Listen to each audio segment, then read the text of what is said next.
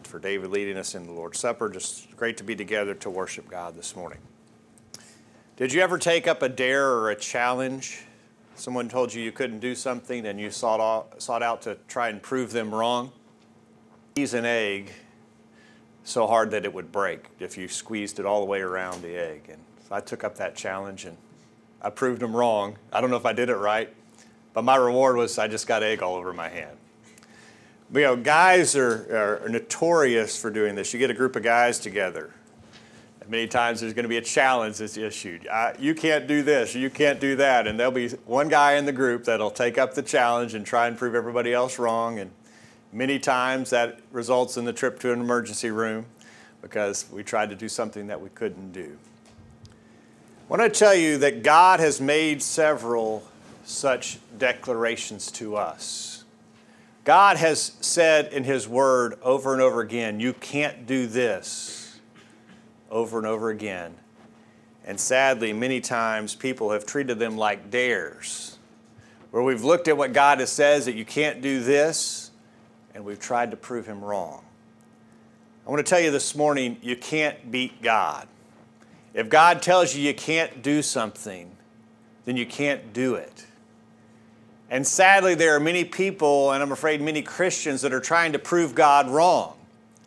And when they go out to do this, I want to tell you they're gambling with their soul. And they're going to lose that gamble every time. You can't beat God. When God makes absolute statements, we need to take Him at His word and we need to accept them. This morning, I want to look at those absolutes with Him. First off, I want to look at one that's very clear. God says you can't have evil companions and them not affect you. God says very clearly that evil companions corrupt. Do not be deceived. Evil Corinthians chapter 15, verse 33. Do not be deceived. Evil company corrupts good habits. That's an absolute. God says if we have evil friends, they will corrupt us. Evil companions corrupt good habits or good morals. Evil companions corrupt. And there's evil all around us, there's evil in the world. And sadly, many times Christians look at evil around us and say, you know what? It won't hurt me if I associate with him or with her. I can handle it. I'll be a good influence. This person's evil, this person's wicked, but I can be around him or her and it won't corrupt me. I'll be an influence for good. Yet God has said, evil company is going to corrupt you. But no, no, no, no. I can beat God. I can do better than that. 1 Corinthians 15 33 isn't the first place where God said this.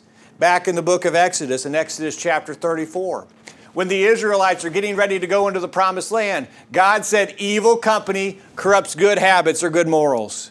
God says you can't be around these wicked people that you're going in to displace. He says you need to get rid of them in Exodus 34, beginning of verse 11. Observe what I command you this day Behold, I'm driving out from before you the Amorite and the Canaanite and the Hittite and the Perizzite and the Hivite and the Jebusite. Take heed to yourself, lest you make a covenant with the inhabitants of the land where you're going, lest it be a snare in your midst. But you shall destroy their altars, break their sacred pillars, and cut down their wooden images. For you shall worship no other God, for the Lord, whose name is jealous, is a jealous God, lest you make a covenant with the inhabitants of the land and they play the harlot with their gods and make sacrifice to their gods. And one of them invites you, and you eat of his sacrifice, and you take of his daughters for your sons. And his daughters play the harlots with their gods, and make your sons play the harlots with their gods. God said you can't have these people around you, they will lead you astray. Now, God didn't tell them that they needed to go into Canaan and start an influence them for good campaign. He didn't say go into Canaan and you just try and associate with them freely and hopefully you'll rub off on them and everything will be good. No, he said you keep your distance because evil companions corrupt. God was very clear, wasn't he? If you make a covenant with them, they will cause you to go astray. Of course, there were people who didn't listen to God. And we know how the story turned out, don't we? They made a covenant with the people and they led them astray. God said, Don't make a covenant. We said, We can handle this. We'll make a covenant. They made a covenant, and who was right? God was. Perhaps the most famous person to make a covenant with the idolatrous people was Solomon. Solomon, in all his wisdom, who should have known better, who should have listened to God, made a covenant. And he made lots of covenants with wicked people. In 1 Kings chapter 11, verse 1 beginning. 1 Kings chapter 1, verse 11, or sorry, 1 Kings chapter 11, verse 1, notice what it says about Solomon. But King Solomon loved many foreign women, as well as the daughter of Pharaoh, women of the Moabites, Ammonites, Edomites, Sidonians, and Hittites, from the nations of whom the Lord has said to the children of Israel, You shall not intermarry with them, nor they with you. Surely they will turn your hearts away from their, after their gods. That's exactly what we just read, wasn't it? But Solomon said, Ah, I can handle this. I got this. Notice what it says Solomon clung to these in love, and he had 700 wives, princesses, and 300 concubines, and his wives turned away his heart. For it was so when Solomon was old that his wives turned their heart, his heart after their other gods, and his heart was not loyal to the Lord his God, as was the heart of his father David. For Solomon went after Ashtoreth, the goddess of the Sidonians, and after Milcom, the abomination of the Ammonites. Solomon did evil in the sight of the Lord, and did not fully follow the Lord as did his father David. Then Solomon built a high place for Chemosh, the abomination of Moab, on the hill that is east of Jerusalem, and for Molech, the abomination of the people of Ammon. And he did likewise for all his foreign wives who burned incense and sacrificed to their gods. God said, Don't make a covenant with them. Solomon made covenants with their women and married them, just like God had said not to do, because God said, If you do it, it will lead you astray. And guess what? Solomon did it, and it led him astray. So much that he made idols for them, even for Molech. Molech, you remember? The idol that they offered their babies to? Solomon has been led astray. Solomon couldn't beat God. And I want to tell you that we can't beat God either. God said that evil companions will lead us astray. And don't be so foolish to think that you can get away with it. Evil companions will lead you astray. Now, we're not talking about isolating ourselves from the world by no means. No, God tells us, Jesus tells us that we have to be light and we have to be salt and that we have to go into all the world. He's not telling us to be hermits and isolate ourselves from the world. In 1 Corinthians chapter 5 verse 10 that we're going to look at in just a minute, Paul said that we're not to take ourselves out of the world. What he is talking about here is about us being unequally yoked with the world. Being in a relationship with the world that will cause us to compromise ourselves, that will influence us for evil. In, first, in 2 Corinthians chapter 6, God says, do, First, 2 Corinthians chapter 6, verse 14. God says, Do not be unequally yoked together with unbelievers. For what fellowship has righteousness with lawlessness? And what communion has light with darkness? And what accord has Christ with Belial? Or what part has a believer with an unbeliever? And what agreement has the temple of God with idols? For you are the temple of the living God. As God has said, I will dwell in them and walk among them. I will be their God, and they shall be my people. Therefore, come out from among them and be separate, says the Lord. And do not touch what is unclean, and I will receive you. I will be a father to you, and you shall be my sons and daughters, says the Lord Almighty. We're not talking about taking ourselves out of the world, but we are talking about taking ourselves out of situations where our faith is going to be challenged and going to be compromised. And I don't take care who you are in this room this morning. God's word is true. Evil companions will corrupt us.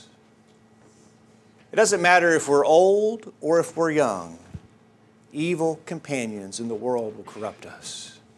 Kids, you especially need to know this. There are some people that you should not be friends with because they will cause you to do things that you shouldn't do. I can stand here as testimony to that fact. I have had friends in the past that caused me to do things that I shouldn't have done. And you can ask any adult in this room, I would dare say. Did you ever have a friend that caused you to do things you shouldn't do? Friends that are not good are dangerous. And you can't beat God in this.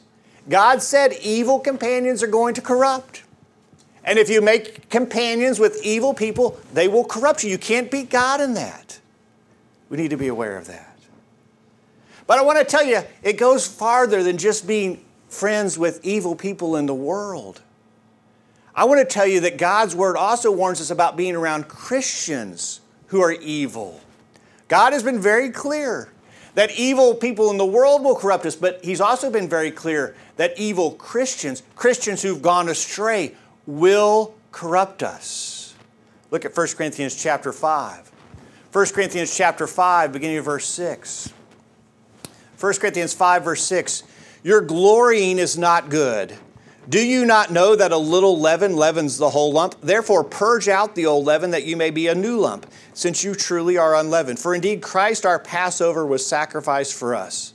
Therefore, let us keep the feast, not with old leaven, nor with the leaven of malice and wickedness, but with the unleavened bread of sincerity and truth.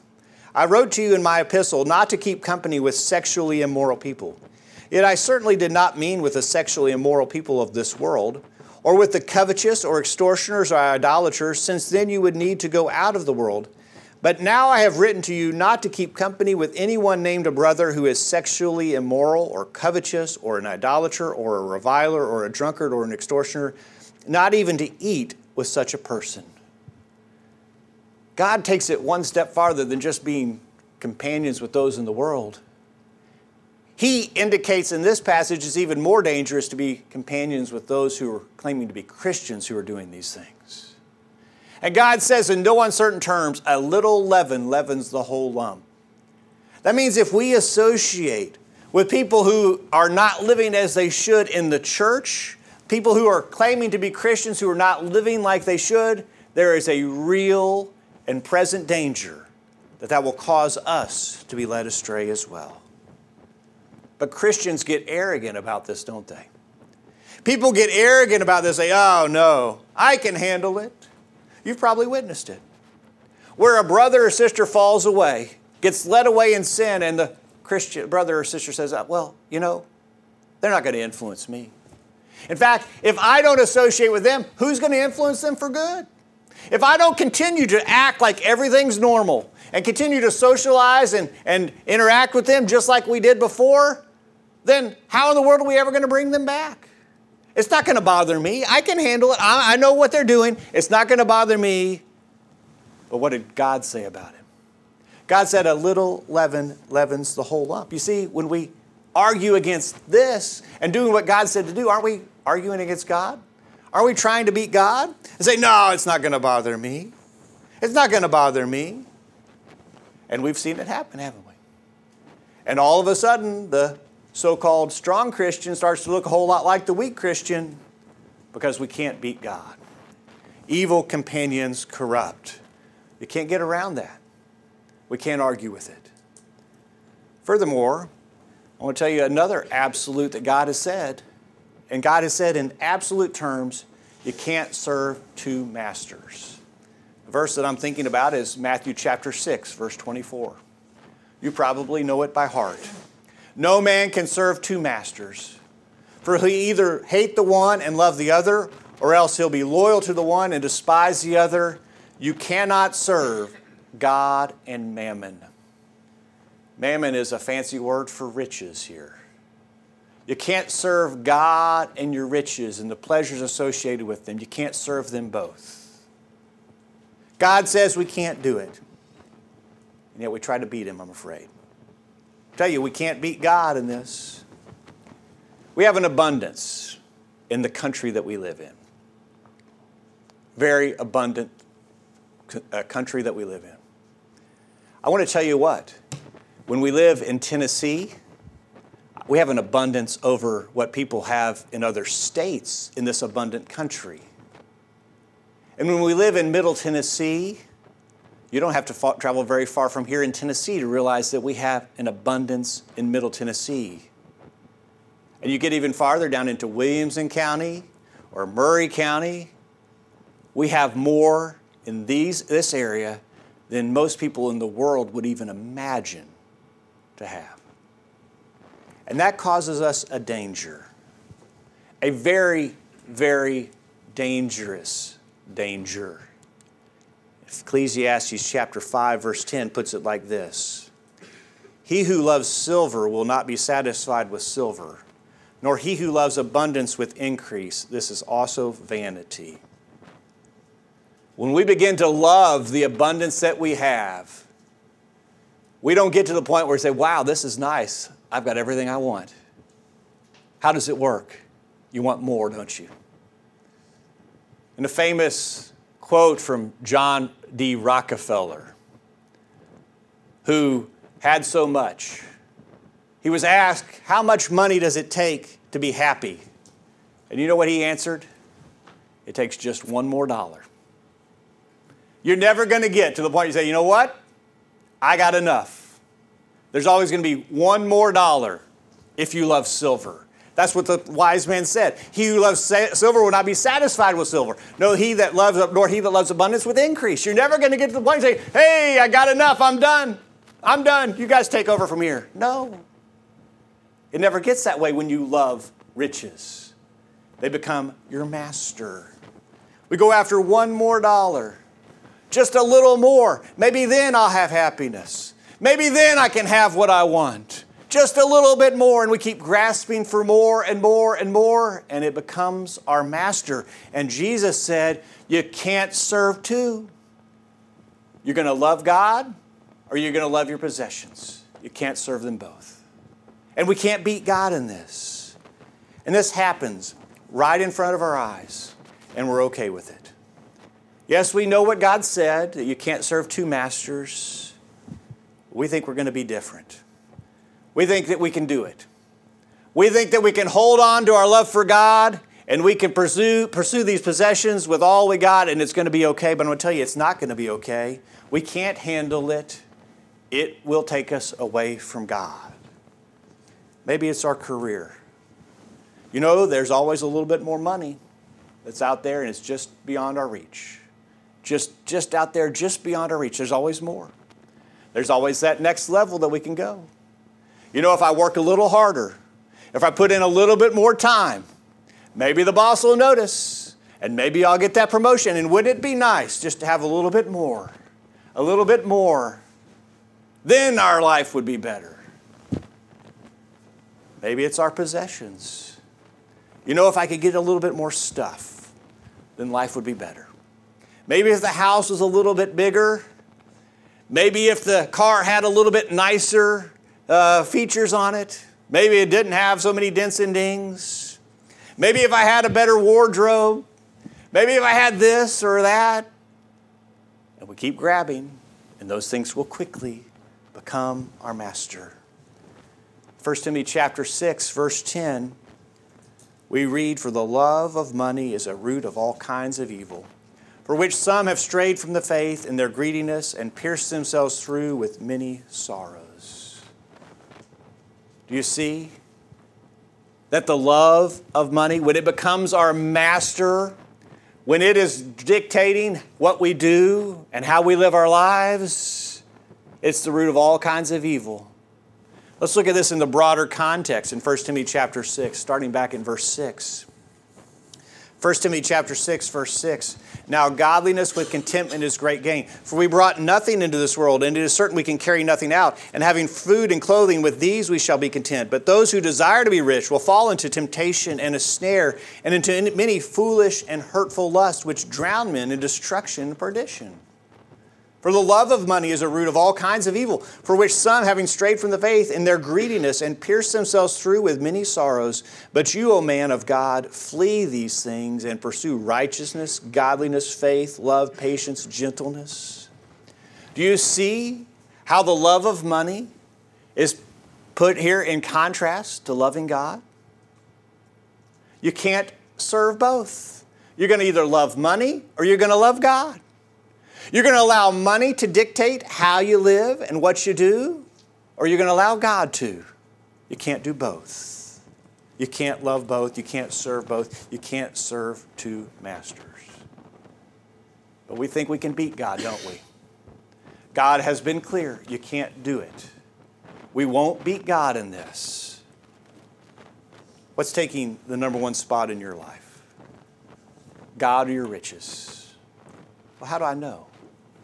How do I know? Maybe it's sort of crept into my life. It does that. These things will creep into our lives. How do I know if I'm serving God or my riches? Let me ask you, what are you thinking about the most? What do you think about the most? Is it God? Or is it the riches and pleasures of this world? What gives you the greatest sense of security? Is it your relationship with God? Or is it that number on your bank statement? Which one gives you the greatest sense of security? Let me ask you this what are you sacrificing the most for? Are you sacrificing the most for God or your career? In other words, what are you giving up the most for? Are you giving up the most for what your job requires or what God requires? What's first? Have we started to serve two masters? You can't do it. You can't be God in this. I'll tell you, there's a couple more areas that we need to look at quickly before we're done this morning where God has been clear. You can't beat God. He's been clear that you're going to be persecuted. We're looking at 2 Timothy chapter 3 verse 12. Yes, and all who desire to live godly in Christ Jesus will suffer persecution. It's clear, isn't it? God has said in no uncertain terms if you live for me, you're going to suffer persecution. And as clear as that is, I'm afraid sometimes we think we might be the exception. Maybe we might beat God in this. Maybe I can make it through without being persecuted. Maybe I can live in such a way that I'm going to be popular. Maybe I can live in such a way that nobody's going to think that I'm a little bit different. I can live in such a way that nobody's going to make fun of me. Maybe I can live in such a way that I would never have to pay a price for serving God. Maybe, maybe it'll be different. Maybe I could beat God. When we think this way, we're ignoring what God said. I want to tell you, we are ignoring what Jesus said in John chapter 15. In John chapter 15, verse 18, if the world hates you, you know that it hated me before it hated you. If you were of the world, the world will love its own. Yet because you are not of the world, but I chose you out of the world, therefore the world hates you. Remember the word that I said to you a servant is not greater than his master. If they persecuted me, they will also persecute you. If they kept my word, they will keep yours also. Jesus said, hey, guess what? It shouldn't come as a surprise when people don't like you and people hate you because they hated me. And if you're a Christian, that means you're going to follow me and you're going to live like me, and that ought to bring the same response. They didn't like Jesus, they persecuted him. And if we're being the Christians that we should be, they're going to persecute us. There's no way to avoid being persecuted. It's very easy to God would have us to live. But if you do want to avoid persecution, it's very easy to do. All you have to do is compromise a little bit. All you have to do is just not stand up for all of your convictions. Don't ever say anything about Jesus or God to anyone. Just keep it quiet. When your faith is compromised or potentially compromised, you just give in a little bit. Don't give up in completely and entirely, but just back off a little bit. Anytime it looks like persecution might come. Yet God has been clear. We can't beat God. If we're going to serve God like we should, we're going to suffer persecution. And yet, many times Christians use persecution as their throttle. If I'm going to take a position that's going to cause me to have to suffer a little persecution, if I'm going to take a position that might have to might put a strain on my relationships with others, maybe those in the church or those in my family or those in the community, if I'm going to take a position that's going to strain relationships, then I pull back and say, well, that must be too extreme. God wouldn't want me to have to be against other people. No. Those who want to live godly are going to suffer persecution. And parents, I'm afraid many times we think that we can beat God when it comes to our children. We love our children. We don't want our children to be in uncomfortable positions. And so when it comes time for our children to stand up for what's right, I'm afraid many times people, parents, try and find a way to shelter their kids from having to stand up for what's right. They try and shelter their kids from any kind of persecution or ridicule. But kids, you're going to have to be different from the world around you. Doesn't matter what age you are. You don't get to fit in with the world when you're a little kid and when you get to be adult. Now you can't fit in with the world anymore. No, if we're going to be right with God, we're going to have to be different from the world. And parents, let's not try and shelter our kids from that. We need to be training them and getting ready for being. Do you like your kids to learn about being different? Would you like them to learn now while they're under your roof and you can support them and guide them through that process? Or would you like to just put it off until they're the only Christian in the dorm room in college? Or they're the only guy on the job at work that has to stand up for what's right? You'd rather them learn it then or when they're still under your roof when you can help them with that? Let's not shelter our kids from that. We can't beat God, we're going to be persecuted. Finally, this morning, I want to tell you, we can't beat God in his principle of reaping and sowing. God has said very clearly, you will reap what you sow, and you can't get away from that. In, Galatians chapter 6, verse 7, do not be deceived. God is not mocked, for whatever a man sows, that will he also reap. In other words, don't be fooled. You can't beat God. You will sow what you reap. God has been very clear. The way that we live will determine the reward that we reap. Yet, I'm afraid, many times we live however we want and ignore this reality. We live like we want to live and think everything will be okay, ignoring the reality of judgment, assuming maybe that God will give us a pass in judgment, like, well, God knows my heart. God knows that nobody's perfect. God knows that I'm mostly good. He'll give me a pass. No, God has said you will reap what you sow. And you're not going to beat God in this. God uses the imagery here of planting a seed. You reap what you sow. God's law of planting and reaping is absolute. If you plant corn, you're going to get corn. You won't get anything else. So it is with us. When we live in a way that isn't pleasing to God, we're going to reap punishment. You can't get anything else. You reap what you sow. In Romans chapter 14, verse 12. Romans chapter 14, verse 12 puts it this way So then each of us will give an account of himself to God. We will reap what we sow. There are a couple other laws or, or details and facts about God's law of reaping and sowing. First of those is you reap after you reap it. You sow it and then you reap it. So it is with us in our lives. We sow it and then we reap it. Furthermore, you reap more than you sow. Think about that. I know some of us are getting ready to plant a garden this spring. Maybe we're just going to plant a tomato plant or two in the backyard. You know what? You get more than you plant, don't you? If you had a kernel of corn and you planted it and it grew a corn stalk, and out of that corn stalk you got one kernel of corn, why would you plant corn in the first place? You plant a kernel of corn, and what do you get out? You get a whole ear of corn. You get hundreds of kernels.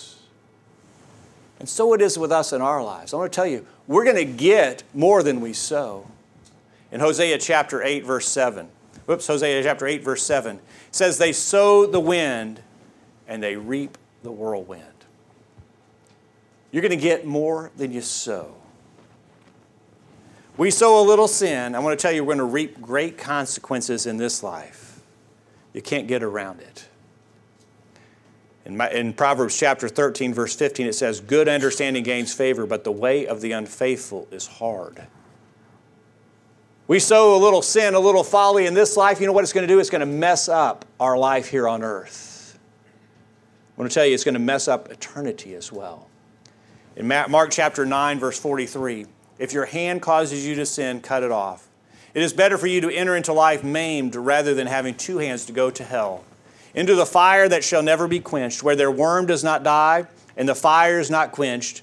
And if your foot causes you to sin, cut it off. It is better for you to enter life maimed rather than having two feet to be cast into hell, into the fire that shall never be quenched, where their worm does not die, and the fire is not quenched. And if your eye causes you to sin, pluck it out. It is better for you to enter into the kingdom of God with one eye rather than having two eyes to be cast into hell fire, where their worm does not die and their fire is not quenched. You can't get around it. You can't beat God. Are you living in a way that shows that you think you can? Are you ignoring God's reality that you're going to reap what you sow? Are you ignoring sin in your life? But you continue to do it. Do you think, are you imagining that you're going to get away with that? That you're not going to reap what you sow?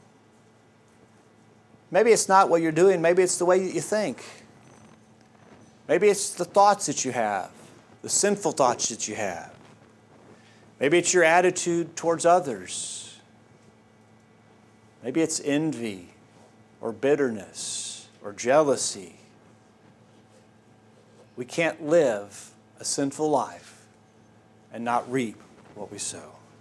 We can't beat God. We need to make sure that we're not living in a way that shows that we think we can, because when we do, we're gambling with our souls and we're going to lose that every time.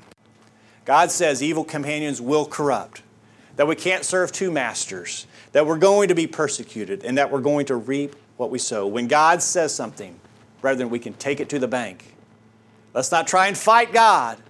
Let's accept what He said and let's change our life to align with what He said. I'll tell you, there's one more area where we won't beat God. And that's in the reality of judgment. In John chapter 5, beginning of verse 28, do not marvel at this, for the hour is coming in which all who are in the graves will hear his voice and come forth. Those who have done good to the resurrection of life, and those who have done evil to the resurrection of condemnation. We're not going to beat God. This is a reality. Are you prepared? Are you ready to meet God in judgment? If you're not, if you're not a Christian, there's no better time than right now to become one. Or if you're here and you're not living like you should, will you make correction to that? If there's anything we can do to help, will you let us know while we stand and sing?